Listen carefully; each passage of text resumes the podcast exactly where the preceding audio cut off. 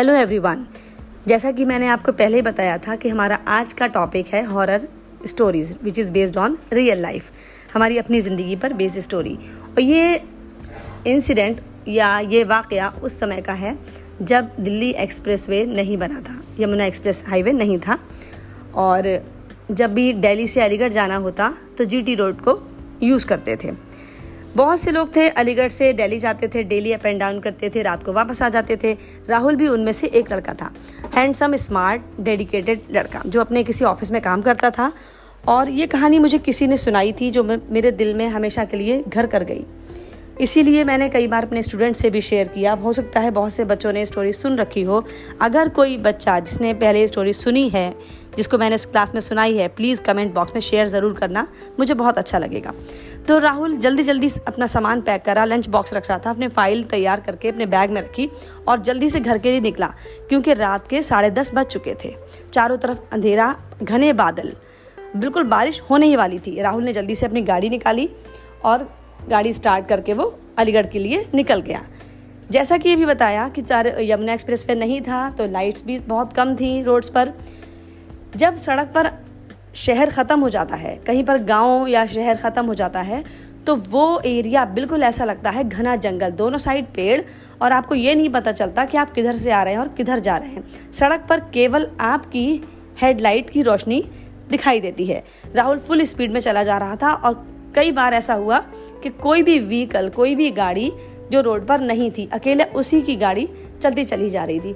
अब साढ़े दस से दिल्ली से बाहर निकलते निकलते साढ़े दस से साढ़े ग्यारह, पौने बारह बज चुके थे।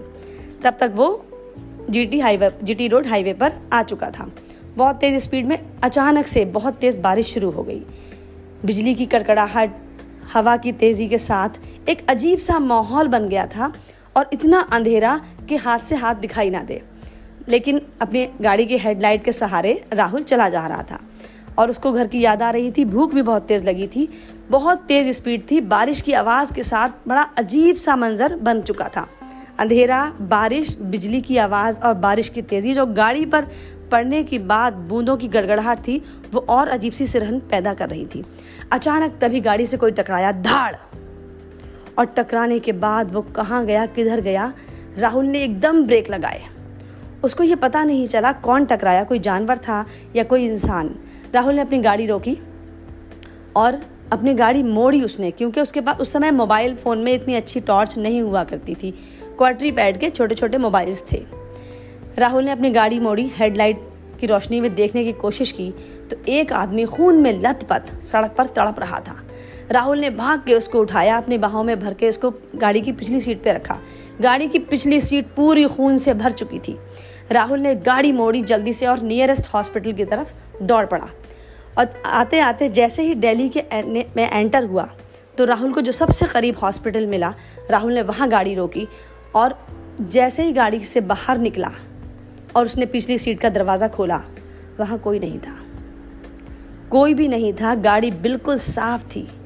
एक खून की बूंद भी नहीं थी, जो आधा घंटा पहले पूरी सीट भरी हुई थी खून से।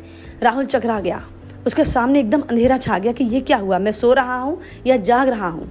उसकी कुछ समझ में नहीं आ रहा था कि ये क्या हुआ। राहुल बहुत परेशान और इस पूरे टाइम में सुबह के चार, साढ़े चार बज चुके थे, क्योंकि राहुल काफ़ी आगे निकल चुका था और घबराहट में वो ये भूल गया था टाइम क्या हुआ है। राहुल बहुत परेशान। राहुल ने गाड़ी, अब किससे क्या बोलेगा? ना हॉस्पिटल जाने का है, ना पुलिस स्टेशन। अपने घर जाने के लिए राहुल ने गाड़ी वापस अलीगढ़ के लिए मोड़ दी। चलते चलते लेकिन राहुल के दिमाग में इतने सारे सवाल कौंध रहे थे कि आप बिजली की कौंध भी कुछ समझ में नहीं आ रही थी, कुछ नहीं समझ में आ रहा था कि ये क्या हुआ, कि उसने खुद उस आदमी को उठाकर घायल था जो बुरी तरह से अपनी सीट पे रखा, अब वहाँ कोई नहीं, इवन राहुल के कपड़े भी साफ़ हो चुके थे। बहुत परेशान, राहुल वहीं पहुँचा, अपने घर नहीं गया। राहुल ठीक उसी जगह पहुँचा जहाँ एक्सीडेंट हुआ था। अब सुबह हो चुकी थी तो वहाँ कुछ ठेले वाले, केले वाले वेंडर्स खड़े थे। राहुल ने पूछा कि भाई साहब, रात को एक गाड़ी से, मेरी गाड़ी से एक्सीडेंट हुआ है। और अब ये हाल है कि मैं बहुत परेशान हूँ, मुझे कुछ समझ नहीं आ रहा कि वो बंदा मेरी गाड़ी में से गायब कैसे हो गया। वो केले वाला जो बहुत बूढ़ा था, उसने राहुल को ध्यान से देखा, उसे शायद यकीन नहीं हो रहा था कि राहुल क्या बोल रहा है। उसने कहा, बेटा, तुम सचमुच उस आदमी को हॉस्पिटल ले गए थे? तो राहुल ने कहा हाँ मैं ले गया था मेरी पूरी गाड़ी ख़राब हो, हो गई थी। पूरा ब्लड था मेरे कपड़ों पे ब्लड था अब कुछ भी नहीं है। काका मुझे बताइए मैं क्या करूँ? ये क्या हुआ है मेरे साथ? तो बूढ़े आदमी ने कहा बेटा मुझे ज़्यादा नहीं पता। यहीं पास में मेरा गाँव है वहाँ ले चलता हूँ। वहाँ शायद तुम्हें कुछ पता चले। गाँव में आने के बाद राहुल ने देखा कई बूढ़े उसके पीछे पीछे आ रहे थे क्योंकि उन्हें लग रहा था कुछ हुआ है। तो जो केले वाला था उसने लोगों को बात बताई कि ऐसे ऐसे रात को एक इंसिडेंट हुआ है और ये बच्चा उस बूढ़े आदमी को, उस इंसान को हॉस्पिटल ले गया। तो लोगों ने बड़ी हैरानी से राहुल को देखा और उसका बहुत धन्यवाद दिया कि राहुल, ये कहानी रोज़ दोहराई जाती है। जब बारिश होती है, अंधेरा होता है तो वो रोज़ टकराता है किसी ना किसी गाड़ी से और उसको पलट के कोई नहीं देखता। सब लोग उसको छोड़ के निकल जाते हैं और जब निकल जाते हैं तो वो उनको उनके घर जाके मार देता है। कैसे मार देता है? क्योंकि वो एक रूह है। एक घायल, तड़पती हुई रूह। बेटा, वो जब अपनी प्रेग्नेंट बीवी के लिए डॉक्टर को बुलाने जा रहा था, यही बारिश की रात थी, और वो इतना घबराया हुआ था कि सड़क पर आते ही एक गाड़ी से टकराया, और आज से 20 साल पहले कि ये वाक़ है, ये कहानी है और वो मर गया। 20 साल से अब तक जाने कितने लोगों का मर्डर हो चुका है। न गिनती याद है हमको, न हमें ये याद है कि उन्हें मारता कौन है। बस एक्सीडेंट होता है और उसकी कोई मदद नहीं करता और जो मदद नहीं करता, वो उनको मार देता है। लेकिन अब आज से ऐसा नहीं होगा। उसको मुक्ति मिल गई बेटा। ये 20 साल पहले जब वो उसका नाम था रामदीन। हमारे गाँव का एक सीधा साधा नौजवान था, मज़दूर था। उसकी बीवी को बच्चा होने वाला था। वो रात को डॉक्टर को या दाई को बुलाने सड़क पर भागा और किसी ने उसको उड़ा दिया। वो मरा, उसकी बीवी मर गई और उसकी बच्ची मर गई। क्यों? क्योंकि डॉक्टर तक वो पहुँच ही नहीं पाया। क्योंकि सड़क पर जो एक्सीडेंट होता है तो कोई उसको मुड़ के नहीं देखता कि पुलिस की वजह से या हमें बयान देने पड़ेंगे, हॉस्पिटल जाना पड़ेगा, हमारा टाइम बर्बाद होगा, हम फंस जाएँगे। इसीलिए शायद कानून बन गया है कि अब एक्सीडेंट की मदद करने वालों से कोई पूछताछ नहीं करता। आप चुपचाप उनकी मदद कर सकते हैं। इस तरह के बेटा बहुत से वाक़े हैं, बहुत से इंसिडेंट हैं। आप लोग जब भी ऐसे सिचुएशन से गुजरें तो प्लीज़ मदद करिए।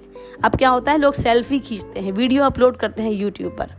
लेकिन ये सच्ची कहानी है, जो मुझे बहुत पसंद थी और मैं चाहती थी कि मैं सब लोगों से शेयर करूँ। Thank you so much